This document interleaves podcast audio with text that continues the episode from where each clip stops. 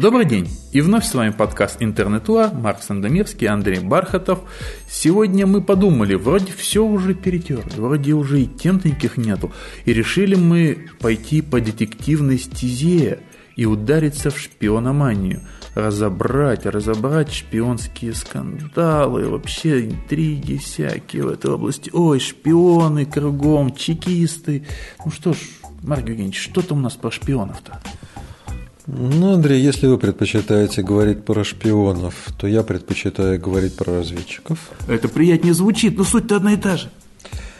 И самое главное, что хотя мы не в курсе подробностей этой весьма интеллектуальной сферы человеческой деятельности, но вот то, как эта тема влияет на поведение пользователей Рунета – и не только Рунета, насколько ярко проявляются отличия массовой психологии кириллических пользователей угу. и англоязычных пользователей. События последних недель позволяют очень наглядно проиллюстрировать.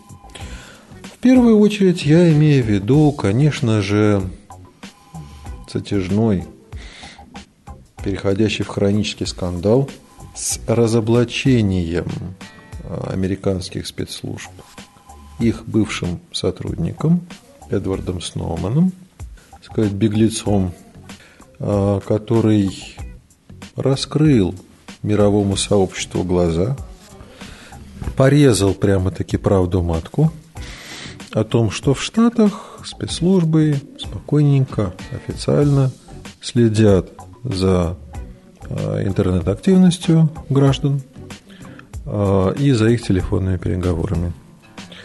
И что такие монстры, как Google, Facebook, Skype, не говоря уже о прочей мелкой шушере интернет-ресурсов, э, с американскими спецслужбами в этом плане активно сотрудничают. Идут у них на поводу, так сказать.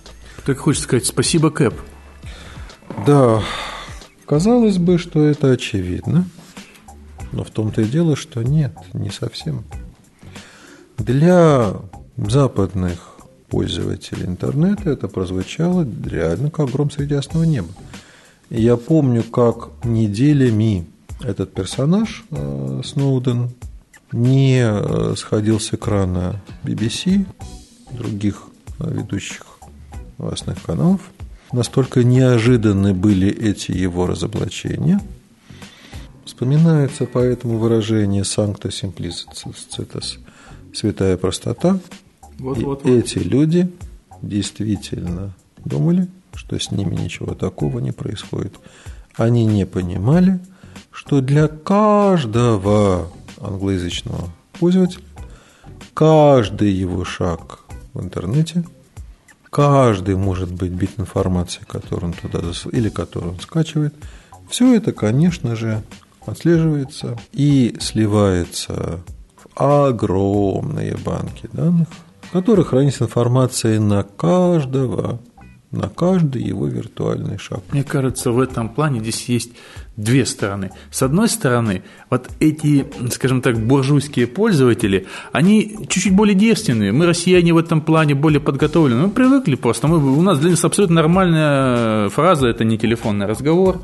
Вот. Для нас э, абсолютно нормально, что нас слушают, смотрят, записывают и так далее. Конечно, более молодое поколение скорее уже чаще дергается по этому поводу, потому что оно воспитано в другом, как говорится, уже разрезе, в другом векторе, да, может быть, особенно те, которые в перестроечный период росли, воспитывались, вот эти вот, может, 90-е годы, и они чуть-чуть сильнее дергаются на подобные темы. Вот. А если брать нас, стариков, так вот, да, стариков, то вроде нам уже понятно, что вроде все слушают, все пишут, все смотрят. С одной стороны. С другой стороны, если брать вторую сторону этой же медали, да, насколько я вот, опять же, по граням этого скандала, американские-то пользователи возмутились не тем, что их подслушивают, а тем, что им об этом не сказали. Потому что если бы их спросили, большинство из них был такой вопрос, проголосовали бы за то, что мы, да, мы готовы, мы готовы пойти ради того, чтобы бороться с терроризмом, чтобы нам было спокойнее. Слушайте нас, но вы нас спросите. В том-то и дело, что для пользователя Рунета это представляется само собой разумеющимся. И времена, когда так называемые сливы, расшифровки телефонных переговоров, аудиозаписи, которые выкладываются в Рунет, и аббревиатуры СОРМ, Коготь и другие, когда-то бывшие на слуху, все уже давно приелось. А пользователи Рунета по умолчанию знают, что за ними наблюдают, и прямо начиная с уровня провайдера, вот что нет американцев, у нас это на уровне провайдера заложено. Весь поток трафика дублируется и куда-то там сливается и архивируется. Другое дело, что никто в этом не копается. До поры до времени. Да, до Когда надо времени. будет, все найдется. Да. У нас нет системы автоматического анализа этого контента. Нет, это не так. Есть э, э, реагировать на определенные слова. Это, на какие слова она настроит, на те будет реагировать. А, в Америке или в том же Израиле это, конечно, четко. Проведите эксперимент, позвоните знакомому по обычному телефону. Произнесите там слова «президент», бомба, взорвать. Вот что-нибудь еще на околорелигиозной почве, такой около шахидской. И через несколько секунд вы услышите, как качество связи резко изменится, появятся всякие шумы и шорохи посторонние. Но там работают автоматические системы анализа речи. Вот у нас пока, это, видимо, работает, этого еще... работает, работает. Может не так хорошо, но работает. Ну тогда и для наших слушателей, если они это прослушают через интернет, систему уже врубились. Давно уже, давно. Да. Лет пять назад. Так или иначе, у нас все пользователи по умолчанию с этим молчаливо согласны. И вообще говоря, не считают это каким-то существенным поражением, ограничением в правах. А в этом двустандартном, в этом мире двух стандартов западном, на взгляд российских обывателей ханжеском, а ханжество, когда о том, что есть, говорят, что этого нет, и наоборот, да, отрицали само такое явление, а теперь вынуждены признать его существование. Все это прозвучало как взрыв действительно бомбы информационная, действительно. Такая огромная разница менталитетов интернет-пользователей, правда? Наши и не наши. Трудно сказать, что хуже, что лучше. То ли у нас по-прежнему рабская психология, и мы э, согласны заранее с тем, что слушали, слушают, и будут слушать. Да просто привыкли. Так рабы ведь тоже привыкают к своему рабству. Спорный вопрос, рабство ли это или просто это правило игры? А на Западе видите делали вид, играли в демократию, теперь оказывается, что э, страна, которая претендовала на якобы Э, моральное лидерство, глобальный этический авторитет, всемирный оплот э, борьбы за права человека и гарант демократии, а она, оказывается, вот она какая с двойным дном. И вот какие, оказывается, права виртуальные. И даже виртуальные права нарушаются реально. Но вторая часть этой информационной бомбы, психологической, на мой взгляд, отношение к феномену, который в России традиционно именуется стукачество. Ибо у нас так повелось считать это явление чем-то негативным и даже, мягко говоря, позорным. Стукачество – это из того же лексикона, где есть вертухай, кум, принять и так далее, и так далее. Двушечка замочить в сортире? А, нет, замочить в сортире – это новейшие приобретения. Ну, оттуда. А в гулаговской лексике и в тех гулаговских понятиях по которым, вообще говоря, десятилетиями жила большая страна, стукачество считалось делом позорным. Да, не по понятиям это. По понятиям это не по понятиям. А то, что проделал Эдвард Сноуден, а что это есть такое, как не стукачество, с точки зрения самих американцев, по крайней мере? С точки зрения самих американских спецслужб, которые упорно блюдут честь своего мундира, утверждая, что да, прослушали и будут слушать, но только отдельных людей по специальным указаниям. Хотя на самом-то деле десятки миллионов людей профилактически заранее, бы чего не вышло, сливая это все огромные базы, как мы говорили. Вот ведь что новое э, и показал Сноуден, что эти факты слежки, surveillance они говорят, да, самое модное сейчас слово, surveillance, что они массовые, следят буквально за каждым, на случай, если он когда-нибудь что-нибудь совершит, тогда постфактум отследить его связи, бэкграунд и так далее, скрыть. И второе, самое популярное сейчас в мире английское выражение, идиоматическое, труднопереводимое, whistleblower. И вот такой феномен whistleblowing, То есть буквально человек, который свистнул свисток, человек, который дал сигнал, по-русски говоря, стукач или крот, да. засланный казачок, который чего-то такое разоблачил, придал гласности и сделал достоянием общества. И на фоне этого уже застарелого э, скандала с интернет-слежкой, э, который, конечно, я думаю, будет еще продолжаться, потому что Сноуден явно он сильный интеллектуал и, видимо, еще художественная натура творческая. Э, вот таким бы людям писать детективы. А может быть, он использует сюжеты разных детективов. Он все очень четко рассчитал. И сам вброс или слив очень четко в нужный момент произошел, когда в разгаре суд над Брэдли Мэннингом, напомню, человек, э, бывший сержант американской армии, который слил 700 тысяч документов на Wikileaks. И э, массовые э, выступления в поддержку Мэннинга и утверждение, что он герой Америки, а вовсе не предатель, а его закрытый военный трибунал – обещают ему пожизненное заключение, хотя он пошел на контакты со следствием, как у нас говорят, и признал себя виновным таки, да. И сказал, что все это содел потому, что э, его не любили, к нему плохо относились, потому что он несчастный, отторгаемый сослуживцами гомосексуалист. Я всем отомщу. Да, и как только накал страстей вокруг Мэннинга стал чуть-чуть утихать, но готовность к разного рода компромату она сохранялась. Вот тут-то Сноуден и сделал свой решительный шаг. Сначала в газету обратился, потом раскрыл свою анонимность. Вначале он был аноним, как в интернете положено. А потом стал предпринимать э, очень хитрые шаги, э, находясь в Гонконге, то он исчезает из гостиницы, и сообщение на телеэкранах whistleblower, то есть Сноуден, исчез, не похищен ли он, где он сейчас услышим ли мы что-то от него снова. Потом появляется эта пресс-конференция, опять сразу исчезает. Талантливый режиссер работает. Конечно, да, да, детективного жанра, я бы да. сказал. А потом он делает э, заявление о том, что э, не исключает возможность, будет стараться оставаться в Гонконге. Это китайская территория. Для Китая политически важно, я думаю, вот сделать щелчок полностью штатам, не выдавать официально, по крайней мере, Сноудена а может быть обратиться в другие страны. И тут уже с готовностью пресс-секретарь российского президента дает э, интервью. Если Сноуден обратится, мы с готовностью рассмотрим вопрос о представлении убежища ему, сказать, э, приютим, подберем и обогреем. И тут же Ассанж начинает поддать ей, да-да-да, давай пускай он выберет Россию. Да, и вообще говоря, не является ли он для нас не совсем чужим, а может быть совсем нашим, а может быть и в умах пользователя Рунет уже всякие версии, а может быть на самом деле, ах, как бы было хорошо, если бы это на самом деле была такая наша акция наших служб в отместку западным, а то наши все прокалывались да прокалывались.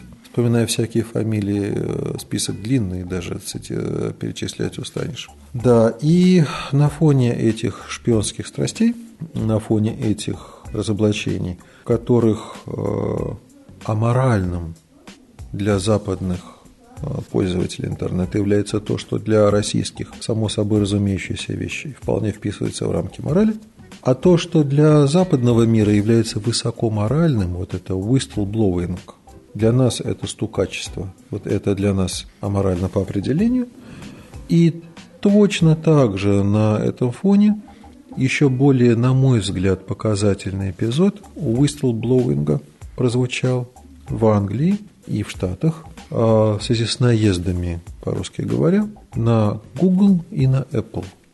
Напомню, что в Англии раздули дело, и специальная парламентская комиссия, заслуженная парламентарша Маргарет Ходж, предъявили претензии и возбудили парламентское расследование по поводу деятельности Гугла который, будучи в Великобритании зарегистрирован, точнее в Ирландии, за несколько лет прибыли, прибыли заработал 18 миллиардов УЕ, а налогов заплатил с них 16 миллионов, то есть речь идет о десятых долях процента, нетрудно посчитать. И как-то так Google умудрился, и наверняка там махинации. И Google предъявляются претензии, по сути, такие же, как в России предъявлялись к ЮКОСу, Э, пользуясь существующим законодательством, разделяя свою деятельность территориально, а, Google нашел способ поменьше платить налогов. Так теперь э, британские законодатели выкатывают к нему претензии. Заработали 18 миллиардов, извольте выложить 30%. И это без учета штрафных санкций. И хотя Google отпирается руками и ногами, заявляет, что он действовал сугубо по закону, и мы-то интернет-пользователи, положа одну руку на сердце, а другую на клавиатуру или на мышку, я думаю, подпишемся, подпишемся под тем, что это, скорее всего, так, потому что нам-то Google близок и дорог, мы с ним общаемся виртуально каждый день, нам-то он приносит реальную пользу, а существует он на деньги рекламодателей, а с них-то налоги и не платились в английскую казну. А, мне лично, как пользователю, гораздо больше хочется верить в то, что Google прав, а бюрократы, которые выдвигают налоговые претензии, конечно же, мотивация их понятна, но они э, из мухи делают слона. Но факт тот, что и по словам парламентариев, и как это реально бывает, и источником всей этой шумихи послужили – опять же, стукаческие доносы. Я все ждал, где же здесь шпионы? Ты думал, налоги? Сотрудников, внедренных ими в Google, и оттуда сообщивших, что якобы деятельность не совсем соответствует тому, что там заявлено, да, больше объема не там, а в других местах, и вот давайте-ка тогда налоги-то пересчитаем. Стукачи Google заложили. Ровно то же самое в Америке происходит с Apple. Я к фанатам Apple не отношусь, надо сразу сказать. Это лечится. Но понимаю, что существует миллионы и десятки миллионов людей, влюбленных в продукцию Apple. И это лечится. Да. А, так ведь и к Apple ровно такие же налоговые претензии предъявлены на суммы во много миллиардов долларов – Опять же, за счет того, что он э, развивает свое производство э, не в Штатах, а за рубежом. Может быть, некоторые наивные пользователи до сих пор думают, что айфоны собираются в Штатах. В Китае, конечно же, как и все остальное. Скоро в Бразилии будет. Mm-hmm. Очень скоро. Может быть, скоро и в Бразилии, да. А, наверное, это будет iPhone 6. Или 76. Да, да. И точно так же источником Э, скандала и э, парламентских обсуждений, а, в которых ведущую роль играют кандидаты в президенты, которые президентами не стали. Опять хотят себе заявить громко. Ведущую эту роль в инициировании всех этих скандалов опять же сыграло стукачество. Тот же самый whistleblowing. Понятное дело, что это такая теневая сторона реальности, о которой люди мало задумываются. Понятно, что и в России деятельность налоговиков, а, и бывшей налоговой полиции, когда-то канувшие в лету, и в структуре МВД всяких отделов, она тоже на этом и построена. Тут полярность разная. У первого, как говорится, случая двух следующих, она просто это для народа, так сказать, полярность. Многочисленные, внештатные, добровольные, иногда не совсем добровольные осведомители закладывают. Как видите, закладывают даже крупные межнациональные корпорации, руководители которых клятвенно заверяют, что они все делают в соответствии с законом, не только по букве закона, но и по духу закона. Представьте такой аргумент в нашем парламенте, так засмеют ведь. Какой у нас в России дух закона? Ну, есть какой-то душок. Так вряд ли такой душок может служить убедительным аргументом «за». Скорее ведь это будет э, свидетельством против. Что выросло, то выросло. И когда э, западная аудитория горячо поддерживает и одобряет скрытую деятельность этих самых осведомителей, считая ее высоко моральной, в конечном счете, а в нашей культуре, в нашей ментальности, это же качество, стыд и позор, согласитесь. Не, ну тут просто ведь корни-то растут намного глубже.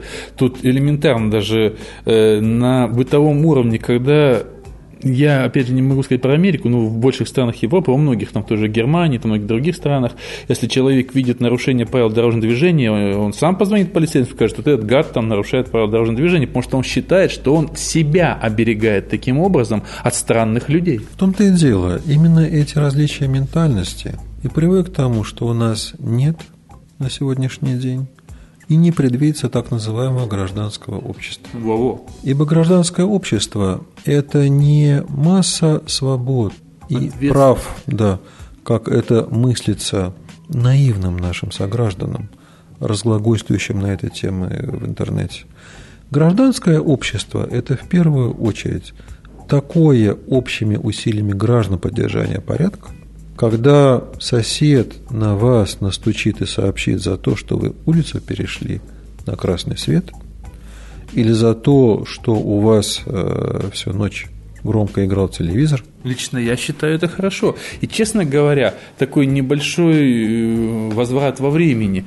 Я хорошо помню 80-е годы Москву, и я, когда я впервые в Москву в 70-х годах поехал, вот, я помню, что я совершил такое страшное, страшное преступление. Я купил мороженое, вот, тогда был такой мороженое щелкунчик, может кто-то помнит, вот, э, разновидность лакомки, и я эту бумажку от него бросил мимо урны. И проходящая мимо бабушка меня посмотрела и сказала, сразу видно, что вы не местный у нас так не делают. И, честно говоря, вот в том пресловутом советском обществе человека, который готов был сделать ей замечание, готов был позвать милиционера, было намного больше, чем сейчас. Что сейчас многие считают, не буду я связываться, могу получить по морде, могу услышать неприятное и тому подобное и так далее. Да?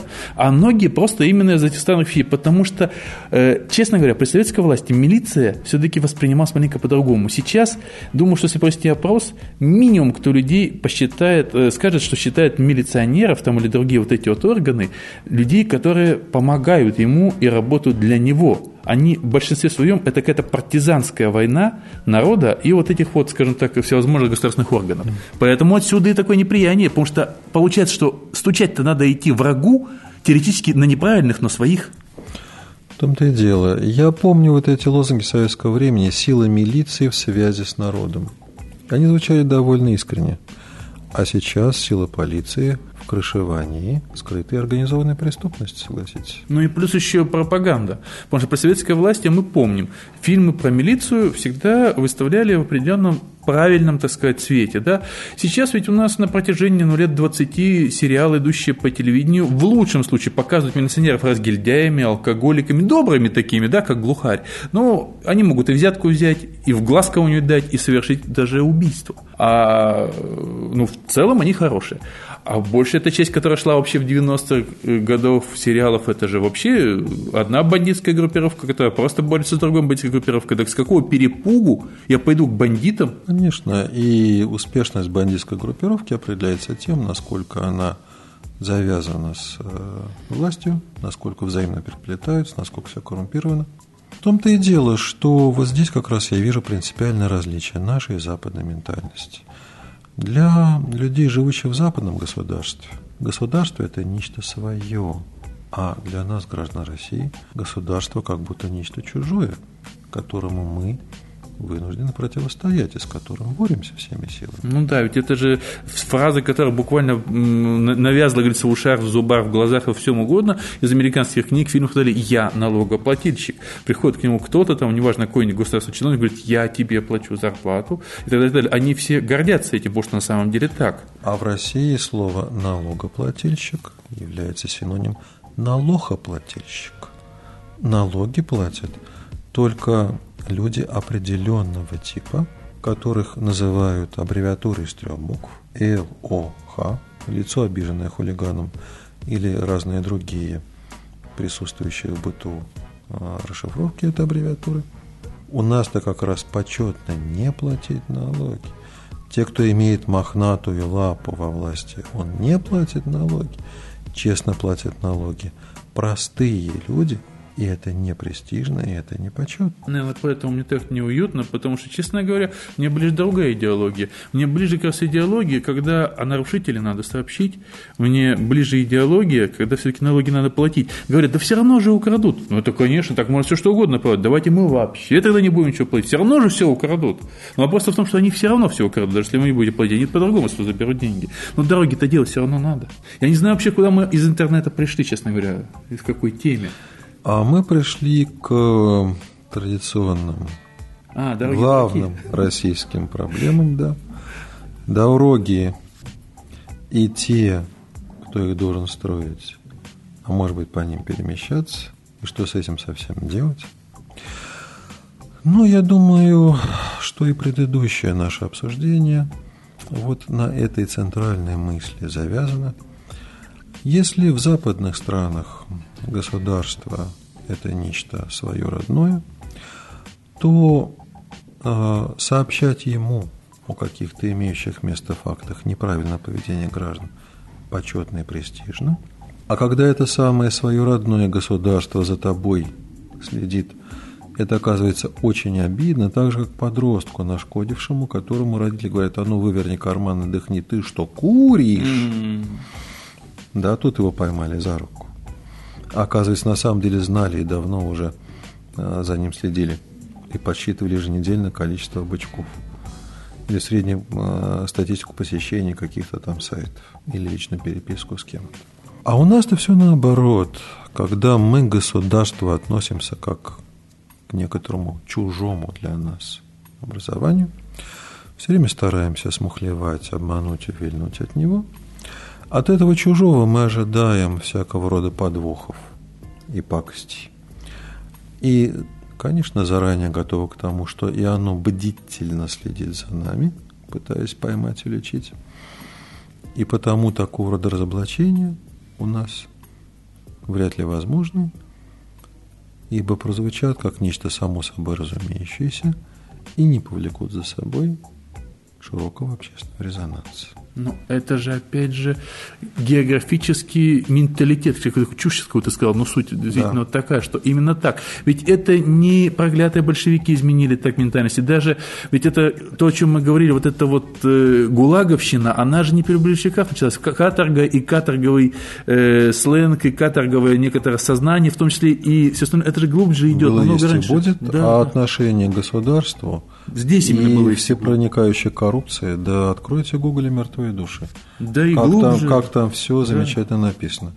Я все-таки думаю, что со времен еще памятного так называемого порабощения Руси, в котором сами же властители играли заметную роль, так это им было выгодно. И, кстати, коррупции и было слож... полно, описано очень много. Да, по, и сложилась система двоемыслия. Да, да, да. да.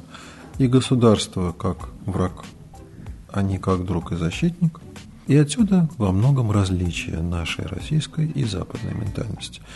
Я думаю, что мы сумели затронуть только некоторые из этих различий на том материале интернет-дискуссий, которые стали актуальны в связи с громким разоблачением в последнее время. И давайте, обращаясь к нашим слушателям, попросим их написать нам вот о чем. Какие еще они считают важными различия в ментальности, культуре, взглядах, обычаях и привычках. Жителей России и жителей других цивилизованных стран. Цивилизованных Россию мы не причисляем цивилизованным, да? А это как раз часть той дискуссии, которую я и предлагаю нашим слушателям вступить. А, вот так. Всего вам доброго. До свидания. До новых встреч. Подкаст